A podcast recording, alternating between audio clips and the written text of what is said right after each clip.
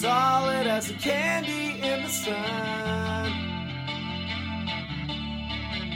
I'm a boy that's new and overrun.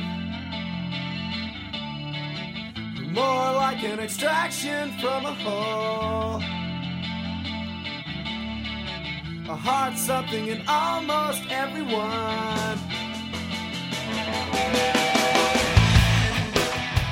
Greetings and salutations. My name is Tyler Elenick, and this is Rave Drool, the podcast that chronicles all things 90s can rock. In this episode, I speak with Jordon Zadorozny of Pembroke, Ontario's Blinker the Star. So, uh, before we get into Blinker, now you were in a band called Tinker, which uh, with uh, Melissa Auf der Maur. Um, can you maybe run us through the career of that band and why they ultimately didn't take off? Sure. Um, well, they already. I moved to Montreal in '92 out of high school, and um, Tinker were had been around already and were, if not the best known local band, then in the top two or three. Um, they were really kind of you know, they got a lot of coverage in the weeklies and stuff. So when I moved there, I was aware of them already. And um, I went about trying to put together my own band first, but um, through some really strange circumstances, I ended up joining Tinker. Um, they were looking for a guitar player. The guitar player had actually died. Oh, wow. And yeah, and um, they were continuing. Um, and a friend of theirs had answered a uh, an ad that I put in the Mirror looking for musicians, and um, ultimately um, Steve and Melissa, Steve Durand, who was sort of the other main creative creative element in the band, um, they had heard this um, demo cassette that I'd put together um, through their friend who answered my ad, and ultimately they kind of swooped in and took me from her, which was. Uh, you know, a little tricky um, on a personal level for them. But um, ultimately, I joined Tinker, and that would have been like l- late '93, early, very early '94. And uh, what precipitated the uh, move to Montreal? Is to say you're, you're from Pembroke, so not Toronto. Yeah. Why Montreal over Toronto? I think my friends and I had just sort of decided through whatever sort of um, you know, pop culture we had inhaled by then that Montreal was sort of, well, not only closer, but kind of cooler and just seemed more poetic. And so a couple of us moved there and, you know, we all set about going to university or getting a job, doing that kind of stuff. But ultimately, I mean, the reason why I went was like, I thought that that would be a good, as an 18 year old, I thought that would be a good place to start a band. I don't know. I just sort of, you know, it was more of a romantic notion than anything. Um, and it started, you know, a love affair with that city that has not ended yet. So, um, yeah, moved to moved to Montreal, and so within a year, I was in Tinker, and I was only there for six months, but I learned so much, and so much happened in that short period of time that it does feel like more of like a two or three year period in my life somehow we made a couple singles, two seven inch singles with a small label out of New York called Bear Records. We played only a handful of shows with that lineup. And then in the summer of 94, a good friend of theirs um, named Mike Friedman, he was looking to manage bands. And he had also heard this little demo tape that I had done. And he got really excited and offered to sort of front some money to press up some CDs and to try to get a record deal which seemed perfectly reasonable at the time because other people were doing it and there was this real you know all of these um, bands that we felt an affinity for were signing major label deals you know like the breeders etc you know these bands that maybe five years before would have been considered too far left to center for for majors to be interested in were now being signed. So mike heard something in my music that he thought was viable commercially, and he was a cool guy, and I was a cool guy, so he put up some money, and we printed we printed CDs, and I remember the one the day where everything kind of happened was um, uh, Lollapalooza, I think, was happening, in um, in Montreal, and so we all went together. Me and Melissa and Steve and Mike, and we all went.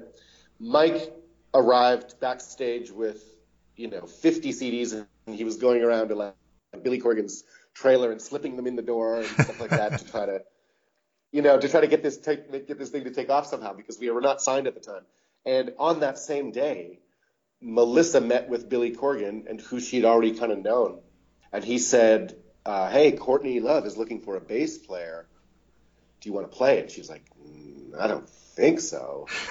um, ultimately, she said. Ultimately, she said yes, and I, I guess symbolically, Melissa and I both left Tinker that day, even though officially it might have been another month or two before we both split. Steve carried on, made two really good records as Tinker with a new lineup. But that was sort of the fateful day where we all started to diverge. Oh, interesting That all kind of happened at one time. It really did, yeah. And um, for me, within four months of that, I basically got an offer from A&M Records to sign out of New York and um, it all happened really quickly. So um, we signed with them. Now you mentioned uh, signing with uh, with New York. Was Canada at all interested? The Canadian labels, like how was the Canadian music scene? No, and... no, we we play. Uh, they were still kind of playing catch up, and with with what was happening, they were not as adventurous in signing bands as they were in the states. In the states, they seemed to be you know, they were signing things like uh, Royal Trux, which somehow someone at a major label thought, well, this is going to be what the, you know, the next big thing that the kids are into. Canada, meanwhile, was signing, a, you know, just a little bit more radio friendly acts like Doughboys and stuff. So we went down to Toronto and played a couple shows, and the, yeah, the reaction was tepid from um, from the Canadian labels. Mike went down to New York, secured um, sort of the indie rock lawyer of the day, Richard Grable, to be our representative. And, you know, within three weeks, we had three or four major labels and one big indie interested and flying up to Montreal to see us play. And uh, why the decision to go with A&M? Was it just the best deal, or was it the roster, or the way they handled artists that you liked?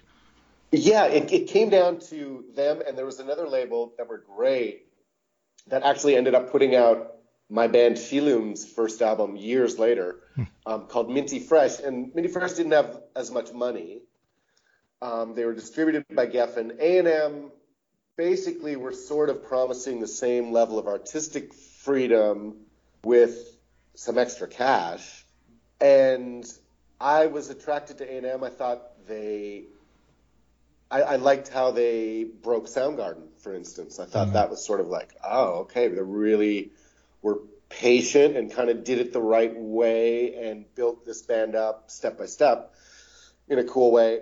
Of course, I was in love with you know their their catalog, you know, like the Police and stuff like that. And some of those, um, some of the older uh, crew were still there um, from the old days, although it was largely kind of a new generation of people that were coming in when we were there. But um, uh, they just seemed really reasonable and super cool. And um, so we, we went with them.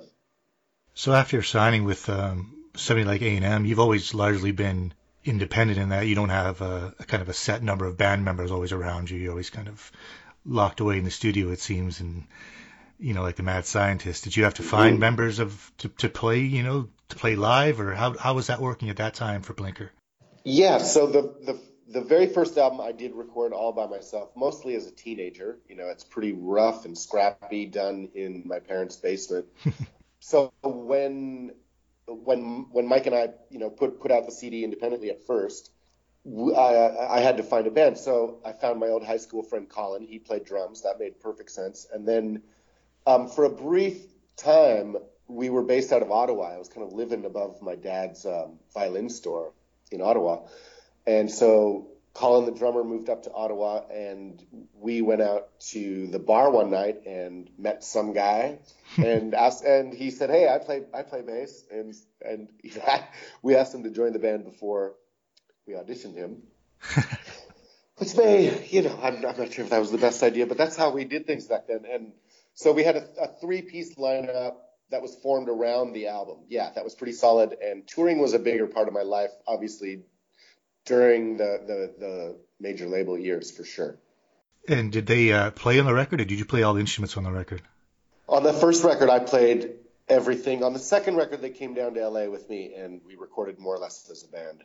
So, um, talk about a guy from Pembroke in Montreal going down to LA for the first time to record a major label album.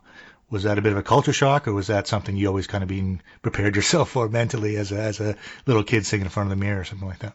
I, I feel the latter. I feel like I had been preparing for this in my head for a very long time, and um, I had gone down to LA twice before we recorded that album, and um, really felt it sort of amenable to my personality and the way I like to work, and and of course I found many other people like myself who were doing the same thing, and I felt instantly at home. So by the time we went out to record there, we had already um, become friends and decided to work with Ken Andrews from Failure, and he sort of, you know, he and he and the guys in, in Failure took a liking. They all took a liking to us and sort of put us around socially those first few weeks.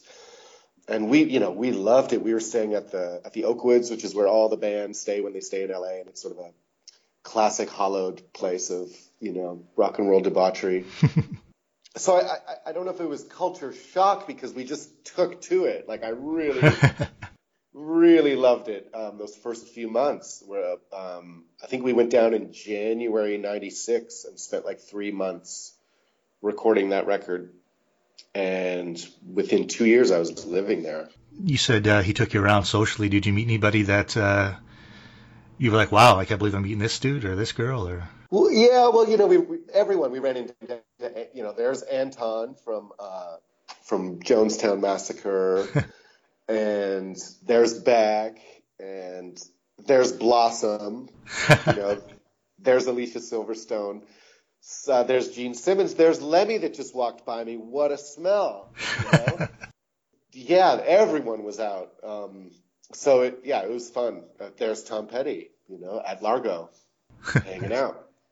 So once the record gets recorded, what is the kind of plan for that album? Is it to, to tackle America, or is it because they're an American label, or are they because you're Canadian wanting to make you big in Canada first? Yeah, they had no interest in Canada, which pissed me off because uh, we did Bourgeois Kitten. Uh, the label heard the album and decided right away that it wasn't going to be a big priority, but they would put us out on the road for a year and just kind of, you know, wait and until I developed a bit as a songwriter, wait till we gelled a little bit. But they were kind of in it for the long haul, which um, is to their credit.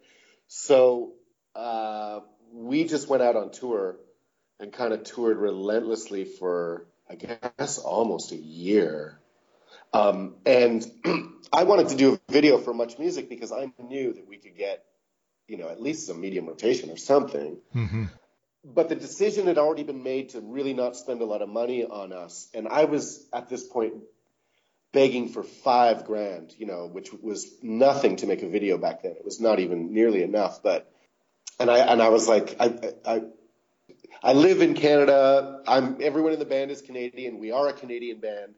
Um, we're signed in the states. Uh, I remember asking the A&R guy for money, and he was just like, and I, I was like, I was like, do you guys kind of see Canada as, as, an equivalent to sort of like Rhode Island? And I remember he just he had a big belly laugh on the phone, and I was like, okay, I got my answer. They don't give a toss about Canada, so I, I couldn't get anything done. Mike Downey, uh, video director, uh, took a liking to us and shot the video for nothing. For we did a video for Blue, Bluish Boy, which I think appeared a few times on the Wedge. But yeah, we did it for nothing.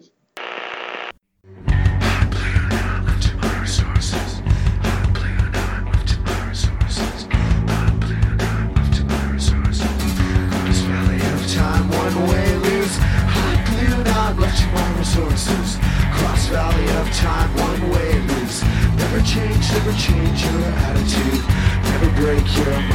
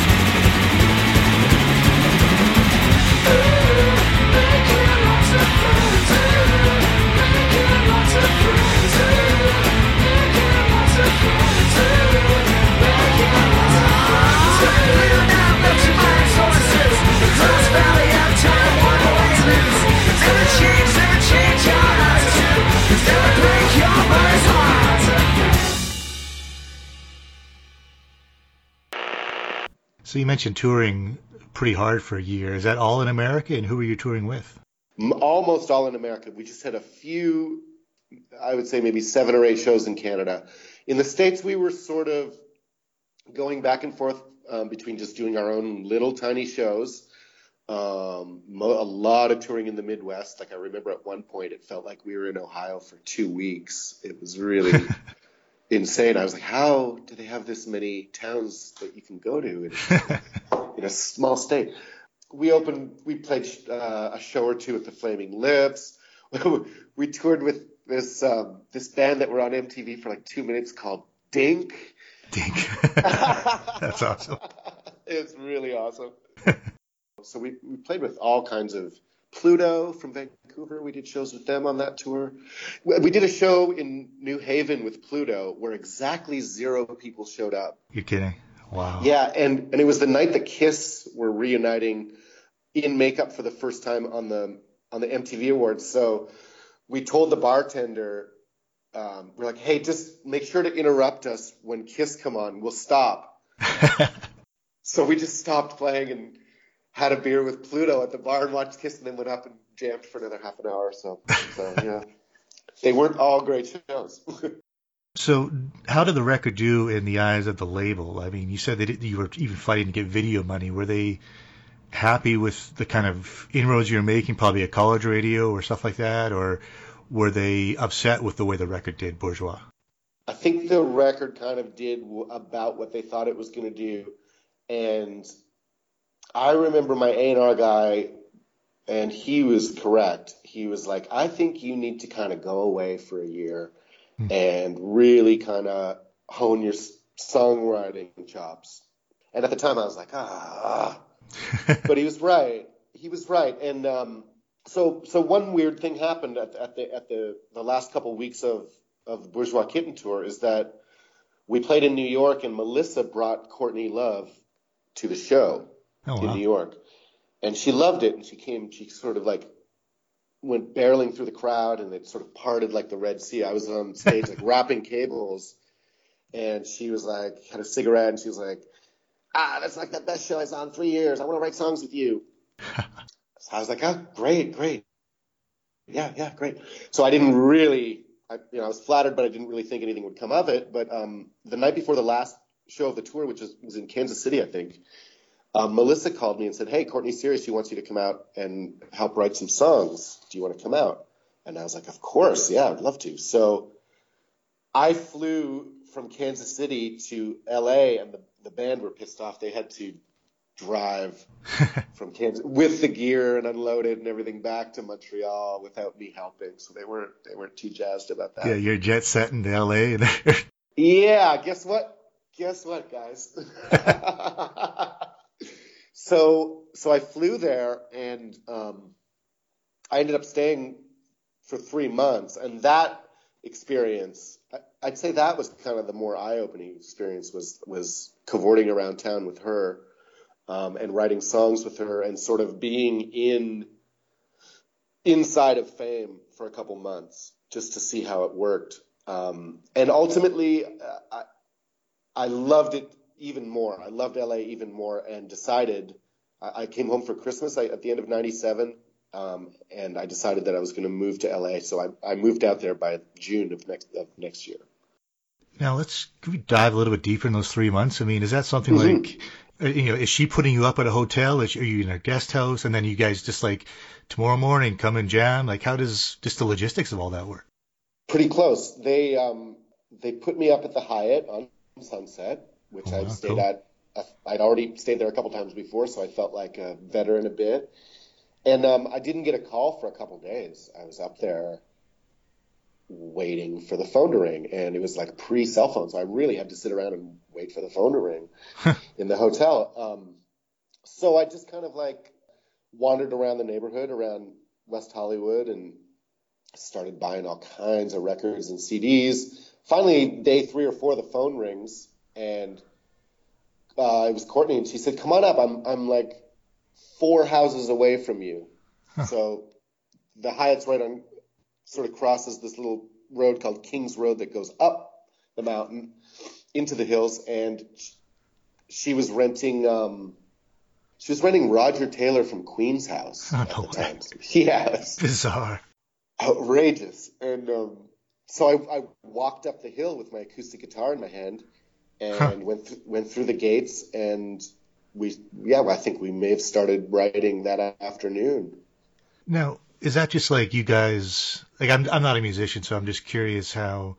Mm. I mean, now you know Courtney Love's you know a worldwide figure at this point. Um, is that just like you guys are having a smoke and a coffee, and you're talking about music you love, and then all of a sudden she's like, "All right, I got this guitar idea," and she starts playing something, and then you just start playing along. Is that essentially how it works, or is that way off?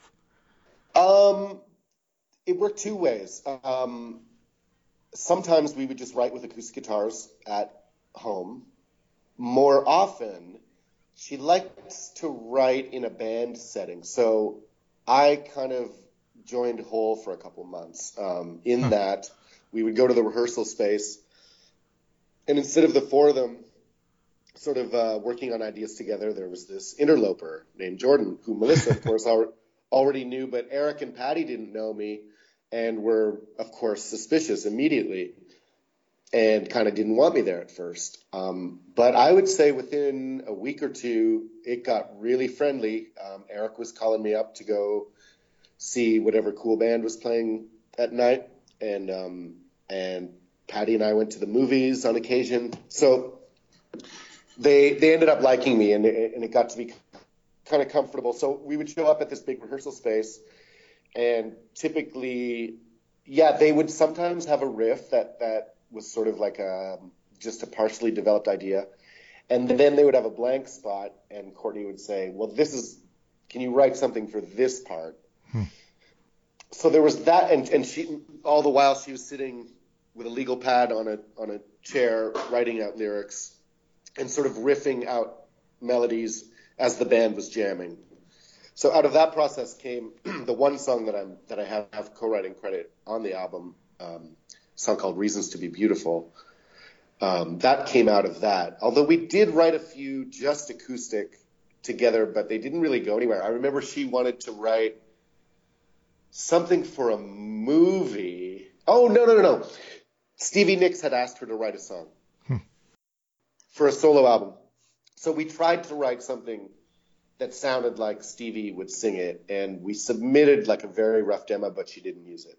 Now, based on um, the, the the Blinker, the lo-fi basement recordings, I hear a lot of Nirvana influence in that. I don't know if that's intentional or not, but if it was, was it ever dawning on you that this is, you know, his widow that you're now, you know, partnering up with? And it just seemed like an odd thing. About four years earlier, you're probably listening to this band and seeing her on MTV Awards, and now you're Absolutely, that that, that was totally going through my head. It was like, um, never mind, hit my last year of high school, so that was culturally enormous for me and all of my um, peers, and um, and then of course the death of Kurt was only three or four years before, and that was such a I don't know. It was it was a really big moment. I feel it sort of took the wind out of the sails of the music for a few years, and you know, within three or four years,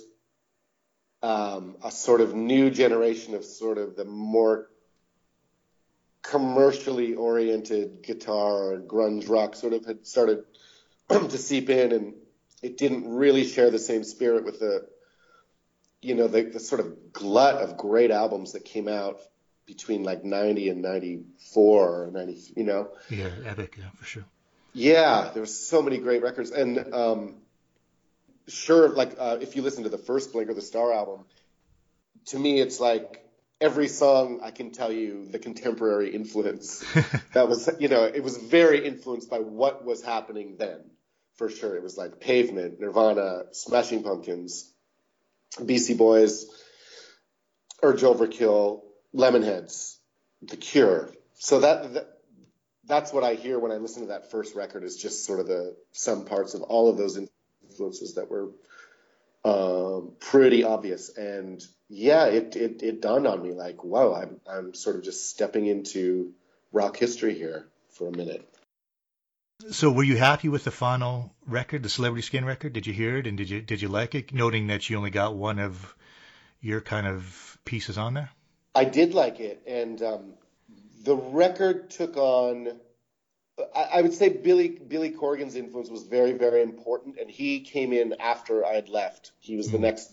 He was the next one in, and and he you know he kind of had the confidence and the experience and the vision to see what kind of record this could be, and um, and then the next step was Michael Beinhorn, who you know, is maybe my favorite producer of all time. And he came in and was really, really able to, I feel, make a record that is at once like really ballsy and brave sounding, but also has, you know, um, an attractive, not cloying commercial sheen that certainly now, like I remember at the time, some people were like, "Oh, it's a little slick," but certainly listening to it now, you know, without the context of being in 1997 or whatever, it sounds great. It sounds really good and punchy, and um, I think Billy and Michael Beinhorn were really important in sort of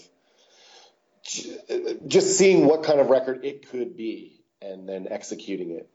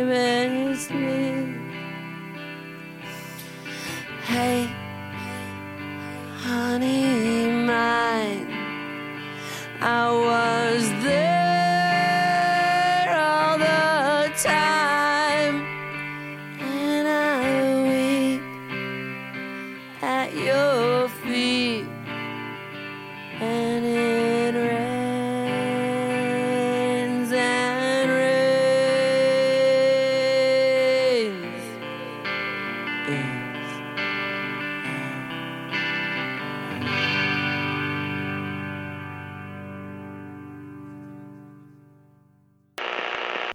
So spending um, three months with, you know, Hole essentially, um, did you take anything away from that? Did did it did it work? Did you become better yourself? I think I must have because once I got settled in LA, you know, six months down the road from there, I feel my songwriting had improved vastly, and I feel like that was the experience that I needed to sort of um, really deliver a good record when I needed to deliver it, which was that third record.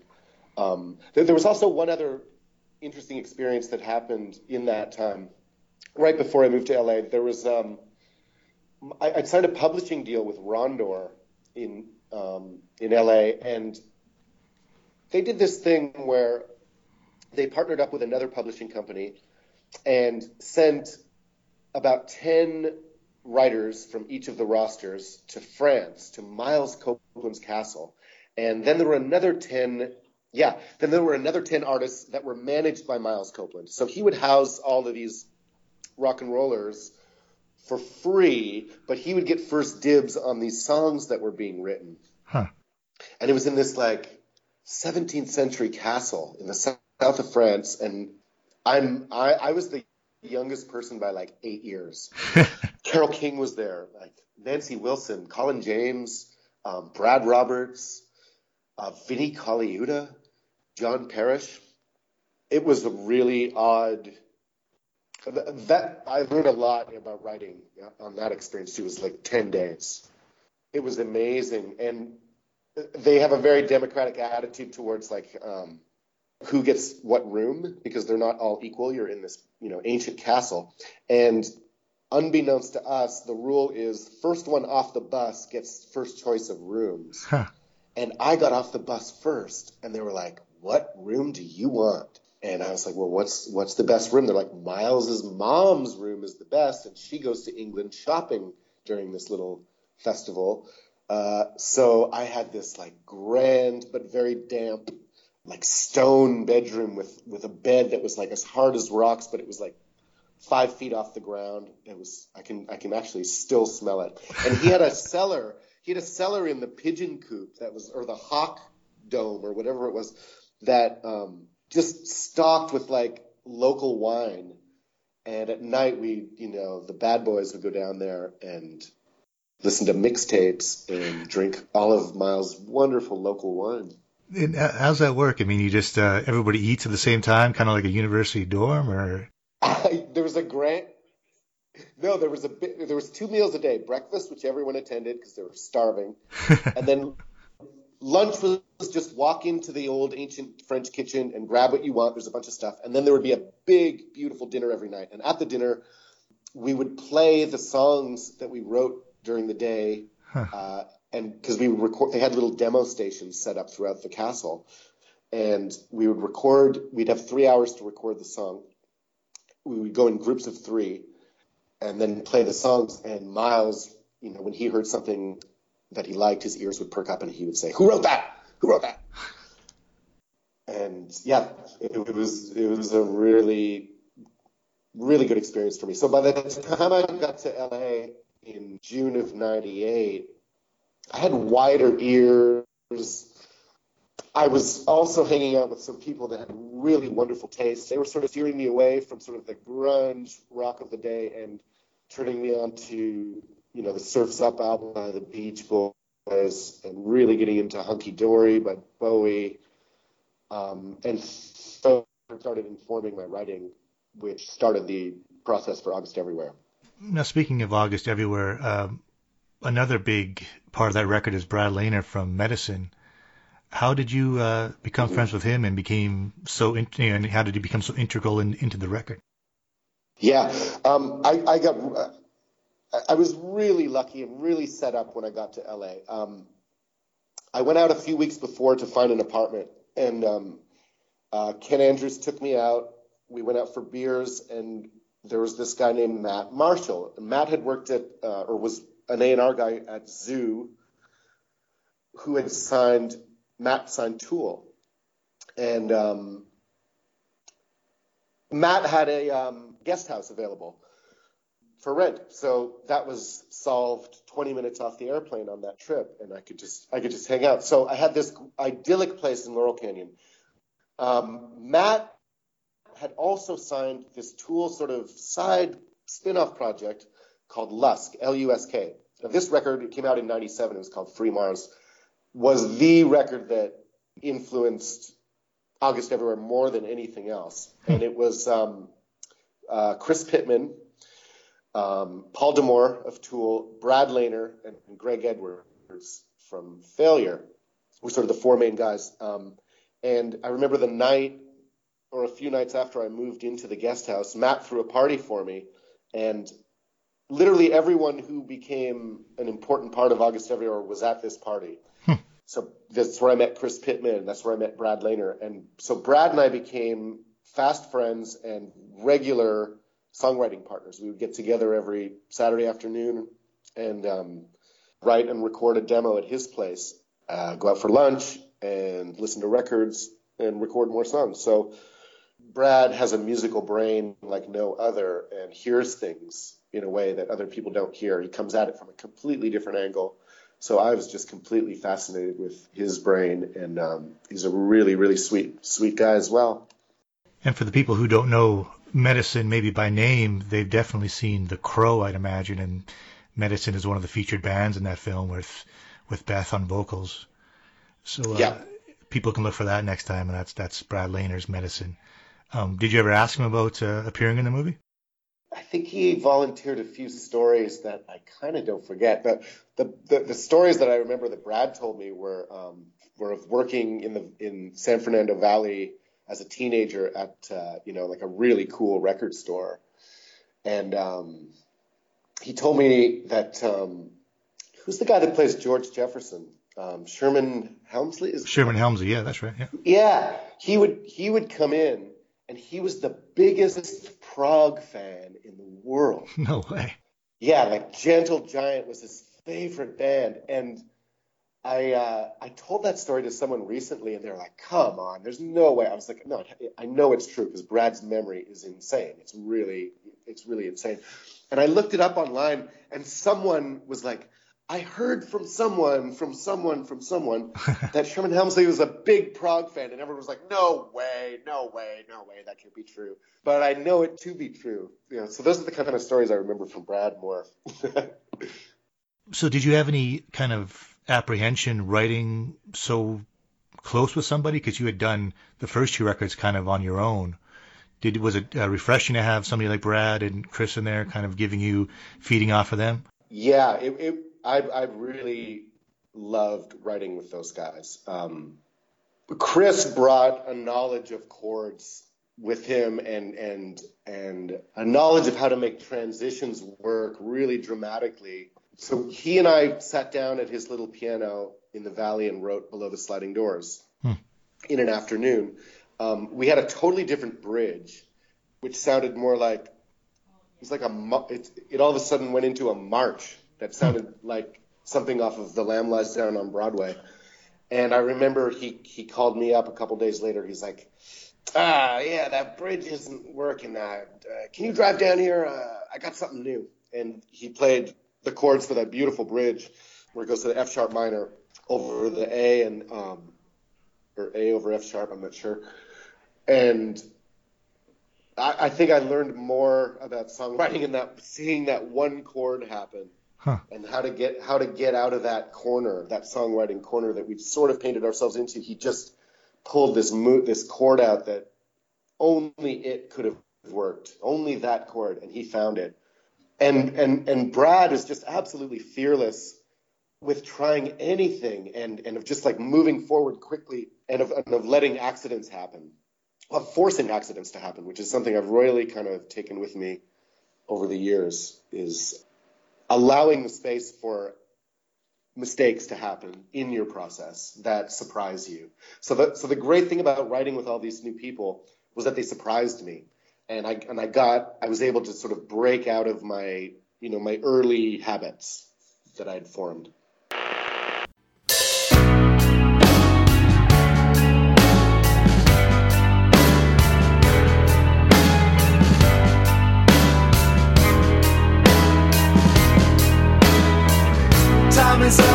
The money's gone. Willow spoon is your only throne. Last walk in the garden. Like to think you know no shame. Select a worthy heir to your name. This one it's end of game. Why?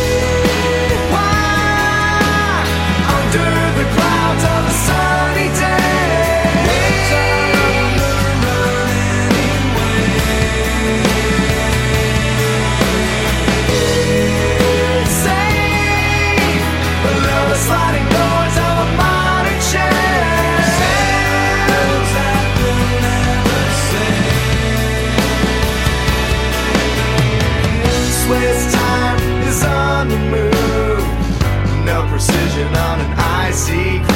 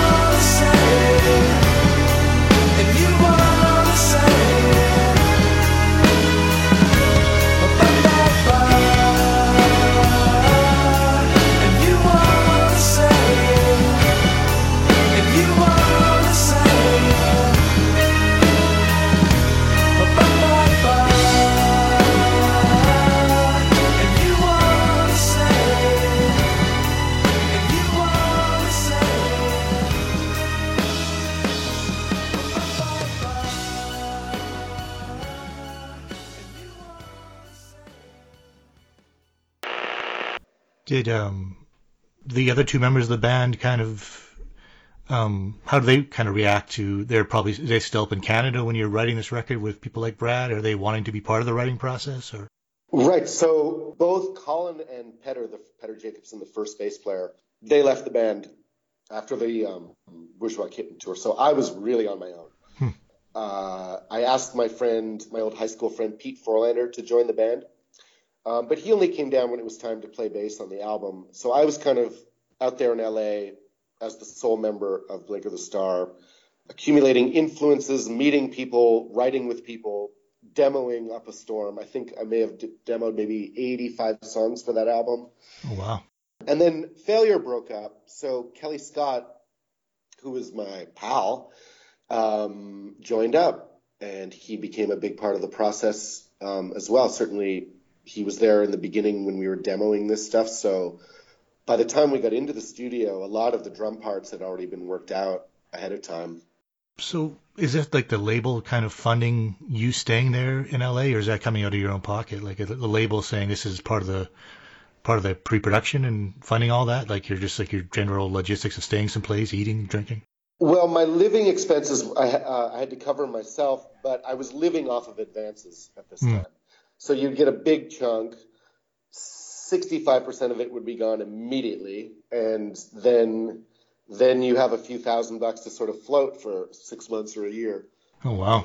So A and M were were somehow really still dedicated to the process because we were spending money in pre-production, and once we had um, you know sort of wheedled the song list down to maybe 14 songs and chosen again Ken to produce, um, which took a lot of convincing on my part because they they didn't really want Ken to produce, and I had to fight for that because I really believe that Ken and I kind of grew together in the period between Bourgeois Kitten and August Everywhere. And um, he was giving me a lot of pre-production advice while I was writing the songs. That was very, very helpful.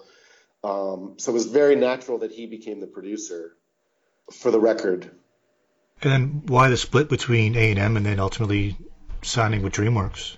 Right. So A&M basically they green lighted the record and said, "Go ahead." So we finished the record and we are mixing the record and we start hearing these rumors that um, that the labels are all going to amalgamate into one big universal label and that Seagram's is buying the whole lot of them and this is going to be bad for the smaller bands. So we knew this was coming down. Um, we knew this was going to happen, even though it wasn't announced. So we were trying to mix the album as quickly as possible. Now A&M was cutting off funding to other bands that were, you know, baby bands that were small like us, and I felt like we were going to get canceled and going to get dropped, and that I would lose this beautiful album forever if I didn't try something, a hail mary. So I called David Anderle one night. Now, David Anderle worked. Um, he had signed the Beach Boys in 1970. He was a good friend with uh, Brian Wilson, and ultimately he ended up at A&M Records, where he was sort of seen as like, you know, part of the old guard, real artist friendly. You know, the guy that did drugs with his artists. You know, that kind of guy. and we, I, I, I hung out with him a couple times, and he, he sensed that I was uh, a true blue artist, and and and treated me really nicely and and I answered every question I had about the about the Beach Boys patiently. so I during this period of mixing where I felt like we were going to because all these other bands were getting their budgets pulled and I thought well it's only a matter of time before we do. I called David and I basically just offered up only an emotional plea. I had nothing to bargain with, uh, but basically begged him to keep the money flowing to finish this record somehow it happened. And um, there, there's guys in some of the other bands that where the money stopped. They're still baffled as to why we kind of got to keep going. So then the real good luck happened for me, which was in this sort of weird readjusting period where uh, many of the people that I worked with at A&M were getting fired and uh, some were staying and being folded into this big Universal Music Group label headed by Jimmy Iovine. So I had a new A&R person, and what had happened in the few weeks that were, where there was sort of a lull, we finished mixing the record. We had a finished record. Ken called me and said, "Hey, there's a young A&R guy at DreamWorks, and I played him the record. He's a friend of mine, and he loves it. Uh, he wants to meet with you." I said, "Okay." So we, um, he was paranoid. We we, we went as far north in the San Fernando Valley as you can go to the least least fashionable restaurant where there was no chance of any other label person seeing him. nicely covert, nicely done. I, yeah, I thought the paranoia was absolutely over the top, but I loved it. and he said, "Hey, um, I'm from DreamWorks. I played this for the head of the label, Lenny Waronker, again, uh, an old Warner Brothers Beach Boys guy from the '70s. He loves it, um, and he wants to know if there's a chance that we can get you, but we understand you're still signed to." A&M Universal. We want to sign you. Is there anything you can do to perhaps get dropped? So this is, you know, this is in a kind of a shifty legal zone right now. So the A&R person for, for uh, Universal called me up and said, "Hey, Jimmy likes your record, but he doesn't hear a single. Do you have anything else to play?" And of course, I'd been writing new songs, but there was this new DreamWorks thing in the air. So I said no. The next day I was dropped. I called DreamWorks. They sent a contract over for me to Oh, sign. wow. And um, it was basically the same the same contract I would have gotten with a very small bidding war. They were really generous. And all of a sudden I was in good shape again. And we recorded two more songs, two that I had written in the interval um, pretty pictures and there's nowhere you can hide. And then we had a release date and we were ready to go. I can't believe they didn't hear a single on the record. I mean, that thing is loaded almost front to back with singles in my eyes or my ears. Man, that's crazy. Yeah, I think the the definition of commercial became tighter Hmm. once it became this sort of mega label. Um, they really only wanted guaranteed hits at that point. Another thing you um, didn't mention that I know there's a great story behind is the artwork. Can you tell me how you got uh, Pink Floyd's artist involved in your record and the story of uh, picking you up from the airport and, and all that? so um, well, once I was on DreamWorks, I, I went there and met everyone, and I loved everyone that worked there. And the art person was a woman named uh, Frances Pennington, and um, we had this great art dinner. And she said, uh, "Do you know who Storm Thorgerson is?" I said, "Yeah, of course." She goes, "What do you think about us giving him a call?" it, it, this just seems like the kind of you know widescreen rock album that he would really excel at. And at that point, you know, he had kind of, I wouldn't say fallen out of fashion, but he wasn't, you know, he wasn't pumping out the, the big album covers like he had been 15 or 20 years before.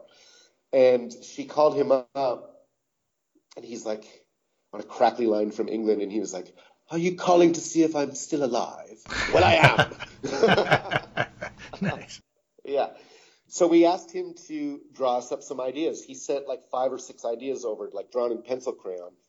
And uh, one we almost went with. It was really interesting. It was like five rivers flowing into a whirlpool in the middle, and like mermaids floating into the middle. Like the, the rivers are flowing in instead of out into this central whirlpool, and these sort of like mermaids floating into the middle whirlpool.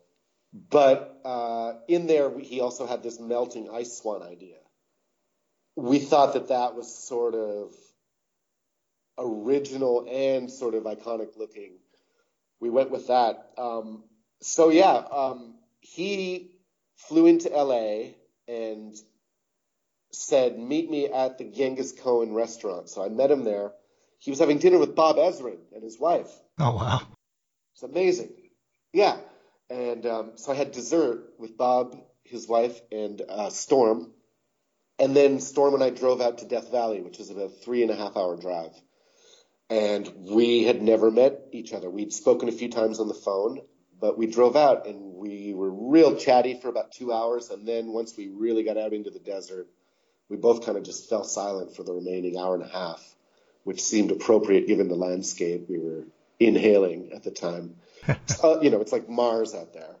And um, we had a, you know, for an album cover sheet, a big crew. You know, there was like ten people, seven or seven, eight or ten people, and these two volunteers came out from San Francisco that were big Storm fans. This couple, and um, they had to hire a. I, I, apparently, they could only find one expert ice sculptor in all of Los Angeles County. They found this guy who also claimed he grew up with Brian Wilson, which was interesting, but uh, not on a musical level. They were like, you know, basketball buddies or something, or skateboarding or something. Um, so he came out with a huge trans, a refrigerated transport truck in the hottest place in America, uh, running 24 hours a day at maximum coolness, and he had, I think six or seven ice swans. So when we went out to shoot the next day, you know, we, we really had to get we, we we had to get it right one of those six times. So Storm would take one. We would take one ice swan out. Storm would choose a low. He would choose a low. I think the night before he drove around and picked some locales, and then there were a couple random ones. And um, so he would set it up and then set up his camera and take shots for about 15 minutes, and then the swan would inevitably begin to melt. At that point, we would take the, me and the crew, we would take out sledgehammers and destroy it, and he would take pictures of that. And hmm. somewhere, I wish I wish I had those pictures because we were having fun. That was it was really fun. And uh, I think it was the last setup where he got that shot for the album cover. Now with um, you know, a really big recording budget. I think I've I've heard it's been over two hundred thousand dollars or something to record that record, and then you got Storm doing the artwork. What are the expectations from DreamWorks? I mean, are they sinking a bunch more money into videos now? And what what is the kind of plan to to recoup that money and to and to really put this record in people's hands? Yeah, well, unlike A&M, DreamWorks really believed in this record, and they thought it it had near mass appeal. Um, so there was the first discussion was, are we going to go to pop radio or alternative rock radio? And it really was a, a, a difficult decision because if you remember at that time, alternative rock radio had gotten really heavy, as in as in rap rock heavy. Mm-hmm. And there was not it was a year or two before coldplay. And so there was not a lot of um, dreamy emotional music on the alternative airwaves. It really sort of um, ossified into this very sort of masculine energy um, simplified hard rock formula um, with with rap rock mixed in. So it was like well ultimately it still is a little left to center so we'll go with alternative radio. Um, and ultimately, they did hit a brick wall with a lot of stations because they thought this is not the song to gamble on. Um, Coldplay became the, the, the soft option two years later with a little more digestible single. Um, I feel the record might have done better in that environment after Coldplay kind of stepped in. So the success of the record was pretty regional. We did really well in places like Detroit, DC, Los Angeles.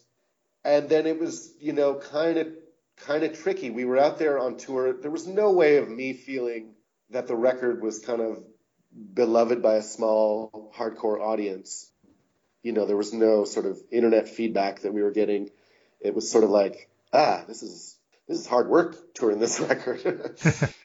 and so I was kind of ready to move on pretty quickly, actually.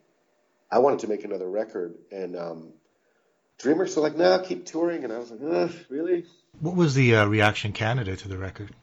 Well, I wasn't here, so I only hear about it now, where um, you know people tell me that it was kind of a big deal for them and their their little gang or whatever, and I've heard that a lot. So but I guess did you um, do a lot of press here? Did you do like Chart Magazine, Much Music? Did you tour a lot here on the record? We did very little touring. Uh, press was all done in one day. Um, oh wow! Flew, yeah, flew in from LA, met the A and R guy at the airport, we went around and did all the press in Toronto. It was all set up in one day, and then I went down to New York and did the same, and then um, and then we started touring. So with the '90s ending, did you see a kind of change from the beginning of the decade when you that that, that first 19-year-old kid moved to Montreal and to now in '99? Did you how did you see the music industry kind of evolve through that time? Yeah, well, like I said, there, there was some new strains happening. There was, um, you know, there was like this things like the Chemical Brothers and, and Prodigy were sort of breaking through, so that was refreshing.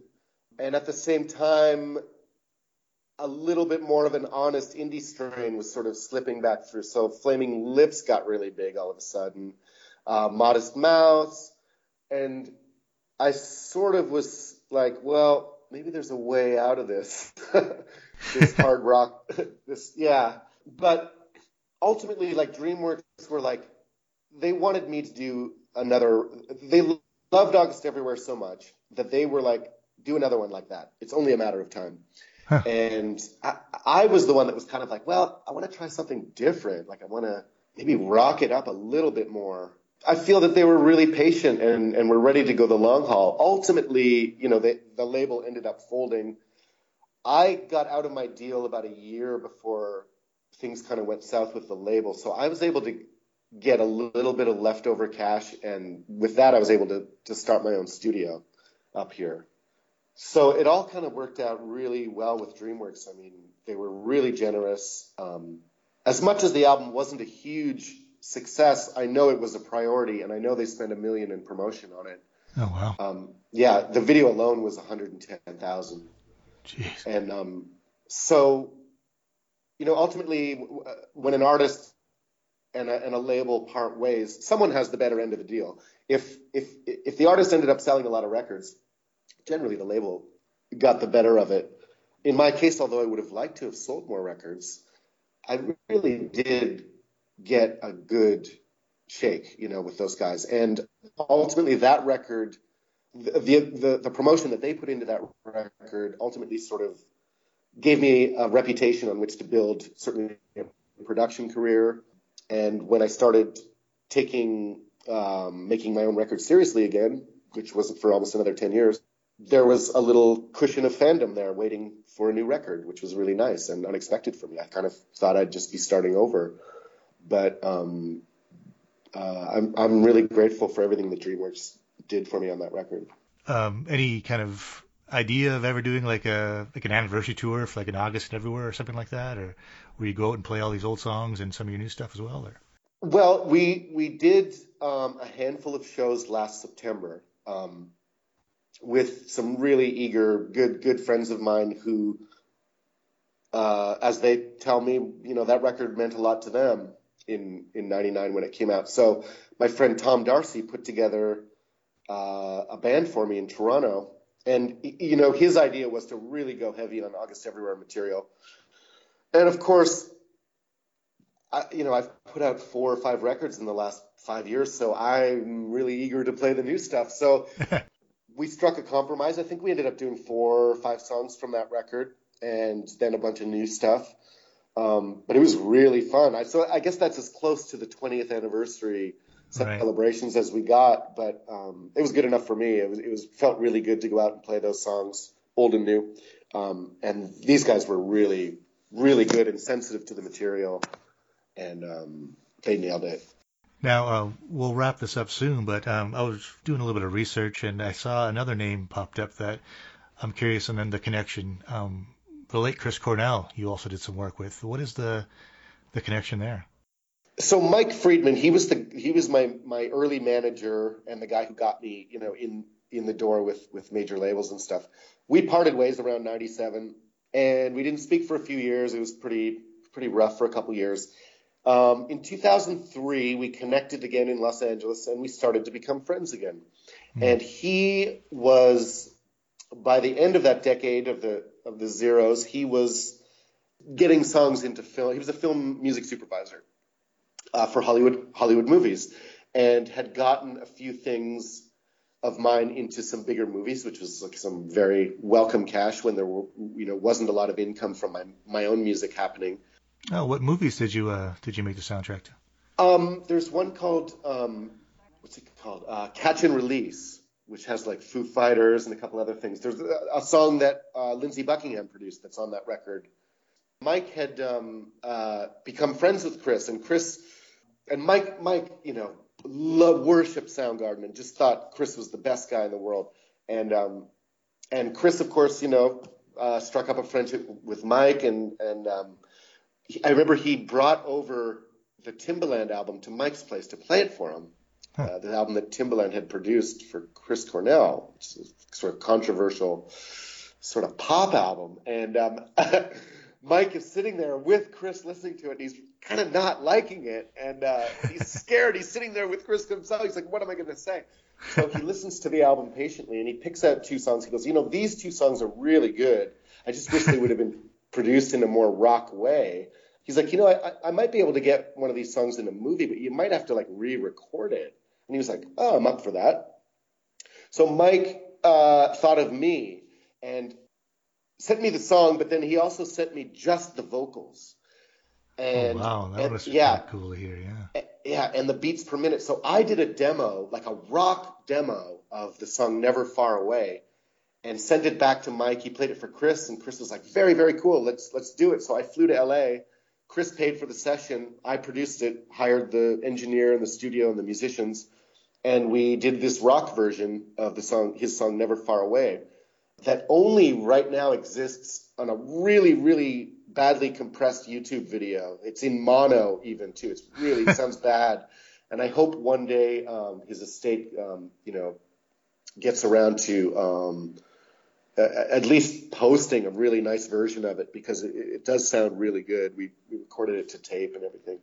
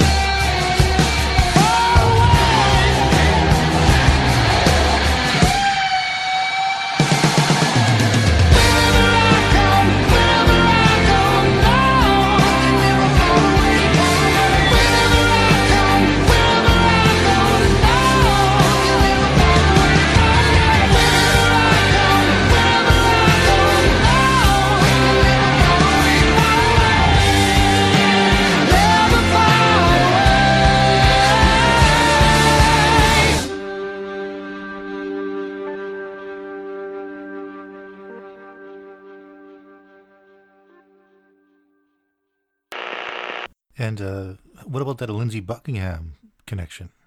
After August Everywhere was finished, I went out for lunch with the head of DreamWorks, uh, Lenny Waronker, and he asked me, out of anyone that I know, is there anyone that I know that could help you make this next Blinker the Star record? And in my head, I was thinking Prince or Lindsey Buckingham. They were both sort of my biggest heroes. I just pictured Prince bailing somehow in my head, you know.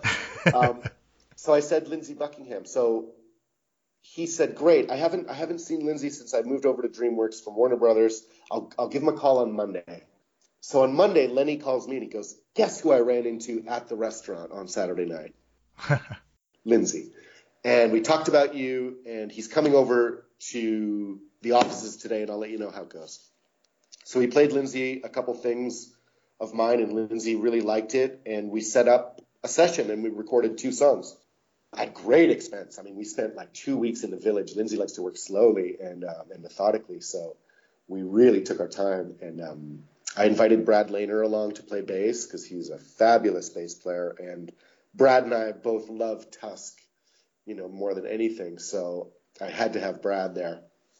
And um, so uh, one of those two songs was just sort of left over, and Mike needed a song for this catch and release soundtrack, and, and happily, uh, one of those Lindsey songs actually came out. So that's how that happened. Now, when you're palling around with Lindsey Buckingham and Chris Cornell, and you know, is that uh, ever just like like the same with like Courtney Love situation? We just check yourself and say, "Fuck, what is going on in this life?" Uh, only later. Like by that time, it was just fun, and you you know, I really, I, I I just felt at home with you know how these guys made records and how they kind of lived their lives and um, I was in a different financial bracket, but um, you know we're we're just musicians, and um, if you get along on a musical level, everything's cool. So uh, I, I learned a lot from both of them. It was really you know both were excellent experiences, but very very comfortable by then. Is there anything specific that you would have learned? Like you learned, um, you said you saw immediate difference after working with Courtney Love and Hole. Did you see a difference working with Lindsey and Chris, even in those short times?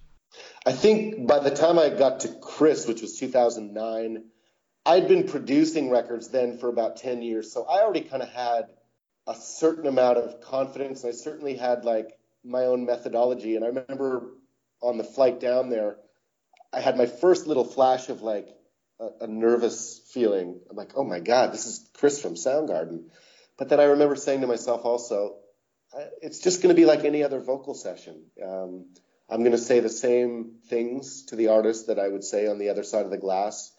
And so it was. It really was. And and and he before going in to sing to do the vocals on that song, he said to me, he's like, "Hey man, I love singing. So I'm not finished until you're happy. So you hmm. can just make me do it over and over again, and I'm happy to do it till you're happy.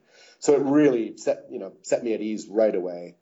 And Lindsey, you know, when I first met Lindsey, it was in like 2000. I really felt that like I was, I was meeting like an older version, like a rich older version of myself. and he may have seen a, uh, a younger version of himself in me. I don't know, but we got along like really well. And um, I'd already listened and read about his methods so much that um, you know, when it came time to do uh, vari-speed production tr- tricks, you know, where you slow the tape machine down or speed it up to get a certain timbre on the guitar or, or percussion, you know, I, I, I already knew he was going to do that. Excellent. Well, I'll get you out on this question. Um, I have a, a, playlist on Apple and Spotify of 90s can rock, mm-hmm. and I'm looking to get uh, two Blinker the Star's singles and one deep cut from your 90s material to uh, to go on the playlist. How would you like to be represented? Oh, great. Well, the two singles from August Everywhere I thought turned out pretty well. So we'll say Below the Sliding Doors and Pretty Pictures. For the deep cut, let's say Strange as They Say. It's sort of, um, uh, on that tour, we ended up doing a very, very extended jam of that one. Um, and it's kind of, uh, I know fans really dig that tune. So let's go with Let's go with that one. excellent choices. However, I am curious. You didn't pick anything off your first two records. I'm curious. Uh, what are your thoughts on them looking back now? I'd see them as sort of um, as stepping stones to getting to August Everywhere, which I feel is like my first like successfully completed vision of something where Hmm. where it kind of turned it out, turned out as well as I wanted it to turn out. Whereas I, I the first one is me sloshing about in the basement. The second album, Bourgeois Kitten, is me in a in a studio for a sustained amount of time with a producer for the first time. But you know what they say about these second albums? You know, you have your whole life to write your first album and 12 months to write the second one. I mean, I was writing stuff on the plane on the way down just to get 11 or 12 songs. We we really didn't have enough songs to choose from. So I feel the songwriting uh, is not as polished as it is on August Everywhere, where again I had another couple years to accumulate material, um, also grow grow up a little bit, and to rub shoulders with really really talented people that that taught me a lot about songwriting and production. So excellent choices, sir, and uh, I'll add those to the playlist. And thank you so much for taking the time to chat with me today. It's been great. Oh, it's my pleasure, Tyler. Thank you. Thank you so much for joining us today on Rave Drool. If you're interested in supporting the podcast, you can do so in a variety of ways. First, you can go to patreon.com slash ravedrool, become a patron, get access to deleted audio, get advance notice of the guests, and get a chance to submit questions to those guests for an exclusive Patreon Q&A. Visit redbubble.com, search Rave Drool, and you can buy various goods with the Rave Drool podcast logo on it. Follow or subscribe to the podcast wherever you're listening to this. And if you listen to this on Apple Podcasts, please give us a five star rating and review. If you're looking for more 90s Can Rock content, please find us on Twitter, Facebook, YouTube, and Instagram. And lastly, if you're looking for music, we have an official playlist on Apple and Spotify. Currently, it's curated by myself for tracks that I've selected, but as you heard during today's episode, eventually it'll be curated by the guests themselves. Until next time, friends, take care.